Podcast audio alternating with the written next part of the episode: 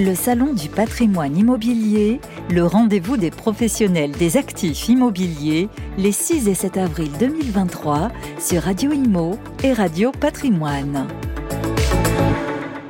Bonjour, bienvenue à tous, bienvenue au Salon du patrimoine euh, immobilier, édition 2023. C'est la première, on est au cœur de Paris, au carreau du Temple, et on est ravi d'accueillir euh, Valéienne, Somi. Bonjour Valéienne. Bonjour Fabrice, merci de m'accueillir. Le patron, le CEO d'Eneftis, NFTs. Euh, vous allez nous raconter tiens l'histoire. On va, on va parler NFT, on va parler un peu blockchain euh, et crypto. Tiens, ça va nous changer euh, sur ce salon du patrimoine immobilier. NFT, je vous laisse nous raconter ce que vous faites. Oui, alors pour la petite genèse d'NFTs, NFTs, ça vient du lore égyptien, qui est une déesse égyptienne où lorsque les personnes mouraient et allaient dans l'au-delà, elle immortalisait leur voix. De la même manière où la blockchain peut immortaliser des données et des informations. Donc aujourd'hui, NFT, c'est une entreprise qui accompagne les corporates et entreprises Web 2 à aller vers le Web 3. D'accord. Ceci sur un format d'acculturation, parce qu'on a besoin de comprendre les enjeux, comprendre la vision globale de qu'est-ce que c'est, parce qu'on entend beaucoup de mots, Bitcoin, NFT, token. Concrètement, qu'est-ce que ça peut apporter? Sur une partie conseil pour structurer des projets et ensuite les piloter. Alors justement, est-ce qu'on a des applications concrètes? Parce que c'est vrai que tout le monde en parle, ça a été euh, la hype avec euh, voilà l'envolée du Bitcoin, ça s'est un peu calmé depuis euh, bah, peut-être l'explosion d'une certaine bulle, mais on a, on a supporters et surtout ceux qui rentrent dans les protocoles disent ça a de l'avenir, notamment sur toute cette partie cryptographie, traçabilité. Est-ce que vous, vous, vous faites des projets concrets? Est-ce que vous avez des exemples à nous apporter? Oui, tout à fait. En termes de cas d'usage, je pense qu'on peut en différencier trois fondamentaux. Un premier qui va être sur des produits financiers, ce qu'on appelle la finance décentralisée, qui permet de manière très simple d'appliquer des produits institutionnels bancaires sans intermédiaire, de personne à personne. Donc prenons un exemple très simple et très concret. Lorsque je pose mon argent dans un livret A, cet argent ne dort pas, tout le monde le sait. La banque va l'utiliser pour investir, pour le prêter à d'autres personnes. Et donc là où moi je vais avoir un rendement potentiellement entre 0,5 et 1%, la banque, elle, va réussir à générer 3, 4, voire 8% si elle a des process qui sont très optimisés. La ah. Moi, alors oui, l'argent, je le vois pas. Je pense qu'il est là sur un compte, mais en fait, il est utilisé, mais pas par moi, et j'en ai pas les bénéfices, sauf le rendement attendu qui est faible. Ah bah totalement. C'est les principes des banques. Ils ont une redevance. L'argent ne nous appartient plus. Donc le premier changement de paradigme qui intervient au niveau de la blockchain crypto-monnaie, c'est qu'on est détenteur réellement de ces actifs. Et donc dans la finance décentralisée, le fait d'enlever cet intermédiaire, je vais pouvoir avoir le choix donc avec la monnaie que je détiens pour de vrai, de dire je vais la prêter à une autre personne. Et donc au lieu d'avoir mon pourcentage de, entre 0,5 et 1 que la banque va me proposer, je vais directement avoir ces 8%. C'est la première grosse révolution en termes de cas d'usage lorsqu'on parle de cet écosystème. Mais j'ai une objection tout de suite, c'est que par rapport à la banque, avec les grands noms qu'on connaît, qui en général, à 99,9% rendent l'argent et on est sûr, et si on appuie sur un bouton, on l'a, euh, là, est-ce qu'on est sûr que bah voilà, je le prête à un tiers finalement? Est-ce que je le connais Est-ce que je le connais pas? Est-ce que je suis sûr que je vais pouvoir revoir mon argent un jour? Eh ben, C'est une très bonne question. Alors pour entrer sur un aspect un tout petit peu technique, c'est une forme de prêt qu'on appelle le prêt de Leibniz.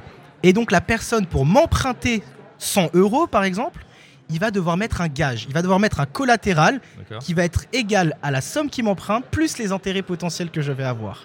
Donc dans tous les cas, je suis assuré de récupérer l'investissement initial que j'ai posé. Et quel intérêt pour cette personne, si elle doit mettre le collatéral, d'emprunter alors que finalement de l'autre côté, elle doit mettre en réserve de l'argent? Elle augmente son exposition. C'est un effet levier tout simplement. D'accord. Effet de levier. Alors elle-même va investir peut-être sur d'autres projets plus risqués. Euh, mais de toute façon, là, ça sera garanti De son côté à lui Oui. De, côté, de mon côté Alors non, de, votre côté, oui. D'accord. Parce que s'il descend en dessous de cette somme, qui est égale à somme investie plus intérêt, hmm. le prêt s'arrête et l'argent est rendu. Initialement, c'était utilisé pour justement les traders qui utilisaient des effets leviers. Et donc, si on rentre un peu dans la finance, lorsqu'il y a une liquidation qui se produit, le seuil de liquidation est adapté oui par rapport à la somme qui est en train d'emprunter et les intérêts associés. Est-ce que euh, alors comment ça se passe aujourd'hui si on veut par exemple si on a de l'argent et on veut en mettre un petit peu sur la blockchain évidemment on met pas tous ces données dans le panier on n'encourage pas les gens à le faire euh, mais on peut essayer sur une petite partie de son patrimoine. Euh, pratiquement, est-ce qu'il y a déjà des applis, est-ce qu'il y a déjà des sites pour faire ce, genre de, prêt peer-to-peer en direct? Oui, tout à fait. Le, point qui est important, c'est que malgré la décentralisation dont on parle constamment, nous avons besoin de tiers de confiance à un moment donné dans la chaîne de valeur pour échanger de l'argent fiat, donc de l'argent fiduciaire, des euros, des dollars, des yuan, contre cette fameuse crypto-monnaie. Donc on va différencier d'un côté ce qu'on va appeler les SEX, donc les Centralized Exchange, les échanges centralisés, type Binance qui était régulé en France, Crypto.com, et on en a pléthore qui ont émergé sur le marché, pour pouvoir faire notre premier échange. Ensuite, pour participer à cette finance décentralisée, cette fois-ci, l'utilisateur va devoir être lui-même honneur, propriétaire de ces crypto-monnaies et faire ses choix. Pour, citer quelques exemples, on a plusieurs plateformes qui existent, on a des plateformes comme Unisap, AAV, qui vont permettre de mettre en place ces mécanismes. Vous, vous travaillez Neftis avec eux ou comment vous, vous conseillez vos, clients sur ces différentes plateformes? Alors pas du tout. On ne fait pas du tout de conseil en investissement. Ce n'est pas du tout notre rôle. Mais je parle de cette thématique parce qu'en fait, c'était mon premier amour avec la blockchain à titre personnel. Et j'ai notamment écrit un bouquin sur ce lien entre la finance classique et la finance décentralisée. Avec NFTs, nous, nous ne sommes pas dans le conseil en investissement, ce n'est pas notre rôle, et il faut des agréments. Il y a un cadre réglementaire aussi pour pouvoir prodiguer ce type de conseil. Nous, on va vraiment être sur du conseil, sur de la structuration de l'utilisation de la technologie. D'accord. Et donc, fondamentalement, de la blockchain, sur des sujets de traçabilité, et des NFT. Comment peuvent-ils être utilisés dans une entreprise pour toucher une nouvelle audience réussir à réengager sa masse salariale sur des dynamiques de communication interne potentiellement, mhm. et développer des nouveaux canaux de vente. Ok, donc c'est des corporates aujourd'hui qui font appel à, vous. Euh, il y a un besoin d'évangélisation, on voit encore que c'est obscur euh, euh, pour pas mal de, gens. Et est-ce qu'il y a justement dans les entreprises, là aussi, quelles sont les applications concrètes Pour quel cas d'usage on vient vous voir? Je pense un exemple qui est assez phare, puisqu'il est public et on peut en parler, c'est l'exemple de Lacoste. Donc en juin dernier, 11 000 NFT ont été livrés. La big picture qui est derrière ça, c'est de se dire comment aujourd'hui on peut engager de nouveaux types d'audience et réussir à créer un lien de proximité avec son consommateur ou son client. Donc ici, le cas d'usage est double. Un premier usage qui est de l'innovation, parce que vous l'avez mentionné au début, le, une des plus grosses forces de la blockchain à date, c'est la traçabilité. C'est l'utilisation sur la supply chain. Ce ne sont pas des situations commerciales. Mm. Mais nous avons besoin de passer par cette étape pour faire de la culturation. Et ce, au sein de l'entreprise, mais aussi au sein des audiences qui sont touchées. Donc là, pour cette marque, euh, donc vous êtes euh, d'ailleurs l'égérie, hein, on le voit pour ceux qui nous regardent en vidéo. Comment ça s'est passé euh, fonctionnellement? C'est NFT Lacoste, ils ont émis, c'est ça, des, tokens que, les, que les gens, tout un chacun a pu acheter ou il y a eu une vente aux enchères? Comment s'est passé? Exactement, chaque, chacun de ces NFT était vendu à un prix unique. Et je fais un petit point d'aparté qui est assez intéressant parce que actuellement, au moment où on parle, on a des lois qui sont en train d'être passées sur les cryptoactifs on a un point de régulation qui intervient et qui dit à date, qui est en train d'être voté, 1. On ne pourra plus communiquer de manière sponsorisée et commerciale sur tout projet qui est lié à des cryptoactifs. Et 2. Plus spécifiquement, il y a une sous-loi qui indique que même lorsqu'il y a une vente de NFT, nous devons appliquer les frameworks AML, anti-money laundering, contre le blanchiment. Et donc typiquement, dans l'exemple de Lacoste, donc en juin dernier, euh, nous avions déjà cette thématique en tête. Le, but, c'est d'être en phase avec la régulation qui va arriver. Malheureusement, elle n'avance pas aussi vite que l'innovation. Mm.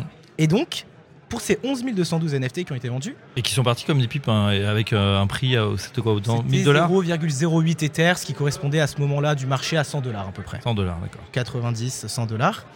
On a fait l'effort, pour chaque personne qui a acheté le NFT, de tracer l'origine des fonds, de regarder d'où ils venaient.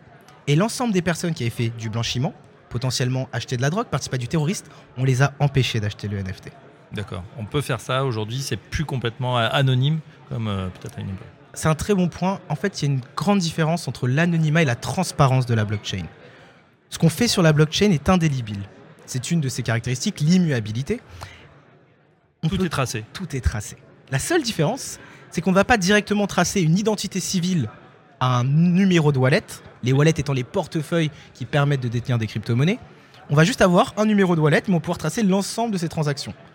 Après, pour ceux qui, s'y connaissent un petit peu en forensic et en OSINT, pour euh, nommer ces termes-là, malheureusement, vu que sur la blockchain tout est traçable, il y a des erreurs qui sont faites. On a parlé auparavant des tiers de confiance qui étaient des échanges centralisés. Pour convertir ma monnaie fiat fiduciaire en crypto-monnaie, je vais devoir donner ma carte d'identité. Donc si je suis un criminel aujourd'hui et que j'utilise Bitcoin par exemple, si jamais la justice me trouve, elle aura une meilleure visibilité sur l'ensemble de mes actions que si à date je le faisais en cash, par exemple. D'accord, donc ça veut dire que finalement il y a beaucoup de gens qui utilisaient ces, monnaies. C'était genre une critique euh, sur les, crypto-monnaies d'être complètement anonymes et de, favoriser justement euh, des acteurs terroristes ou, voilà, des, trafiquants. Au contraire, vous dites qu'il euh, y a une traçabilité qui plus ça va être utilisé, finalement, plus ça va être pur et parfait, et plus on aura l'identité euh, de, tous les, de tous les gens qui utilisent les, ces monnaies. Ouais, non, tout à fait. Je ne serais pas extrême au dire qu'il n'y a pas d'utilisation pour le blanchiment, pour le terrorisme, mais pour remettre les choses un peu en perspective, il y a quelques années, j'étais à une conférence et je trouvais ça très marrant. On a posé dans la question dans la salle euh, quelle est la monnaie qui est le plus utilisée pour le blanchiment? C'est le dollar. Oui. C'est le dollar. Et en fait, dans les crypto-monnaies, son pourcentage représenté est minime. Et on a cet aspect de traçabilité. Donc bien évidemment, pour toute technologie, toute monnaie, toute matière précieuse, on peut en faire l'usage que l'on veut. Et donc c'est dissocié de la technologie. Mais dans le cas de la technologie blockchain, si je trouve un criminel, je trouve son adresse de wallet, je peux retracer l'ensemble de ses mouvements. Je peux aussi retracer son réseau, les personnes à qui il a envoyé de l'argent. Et donc dans ce cadre-là, avoir beaucoup plus de données sur lui. c'est comme si finalement un billet de banque qu'on se donne aujourd'hui, bah, il y avait le nom de tous les propriétaires euh, par qui il était passé. C'est très belle. Euh, c'est assez, euh, c'est assez vertigineux. C'est vrai que ça donne lieu à pas mal d'applications. On n'a pas fini d'en parler. On va redire, Vélienne, votre, le nom de votre bouquin pour ceux qui s'y intéressent. Révolution crypto que j'ai coécrit avec Thomas Andrieux, qui lui est plus justement euh, sur les parties chartistes des matières premières initialement. Et ça a été cette alliance justement entre la finance traditionnelle et mon apport, on va dire plus Web 3 natif pour utiliser les termes, pour créer cet entre-deux et faire le lien finalement, parce que c'est la finance, c'est un tout.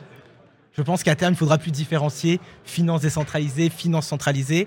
Les deux vont se mettre en symbiose pour proposer ce qui est le plus intéressant aux citoyens. Et eh ben voilà, la semaine prochaine, vous serez à New York pour une conférence NFT. Euh, ça va être un grand moment. Malheureusement, on n'y sera pas, mais on aura plaisir à, avoir peut-être votre compte rendu de cette conférence. Avec grand plaisir. Il va se passer évidemment beaucoup de choses dans euh, cette technologie qui évolue constamment. Merci, euh, Vélienne Somi. Je rappelle que vous êtes euh, le CEO d'NFTs et à très bientôt sur Radio Imo. Merci beaucoup, Fabrice. Le Salon du patrimoine immobilier, le rendez-vous des professionnels des actifs immobiliers, les 6 et 7 avril 2023 sur Radio Imo et Radio Patrimoine.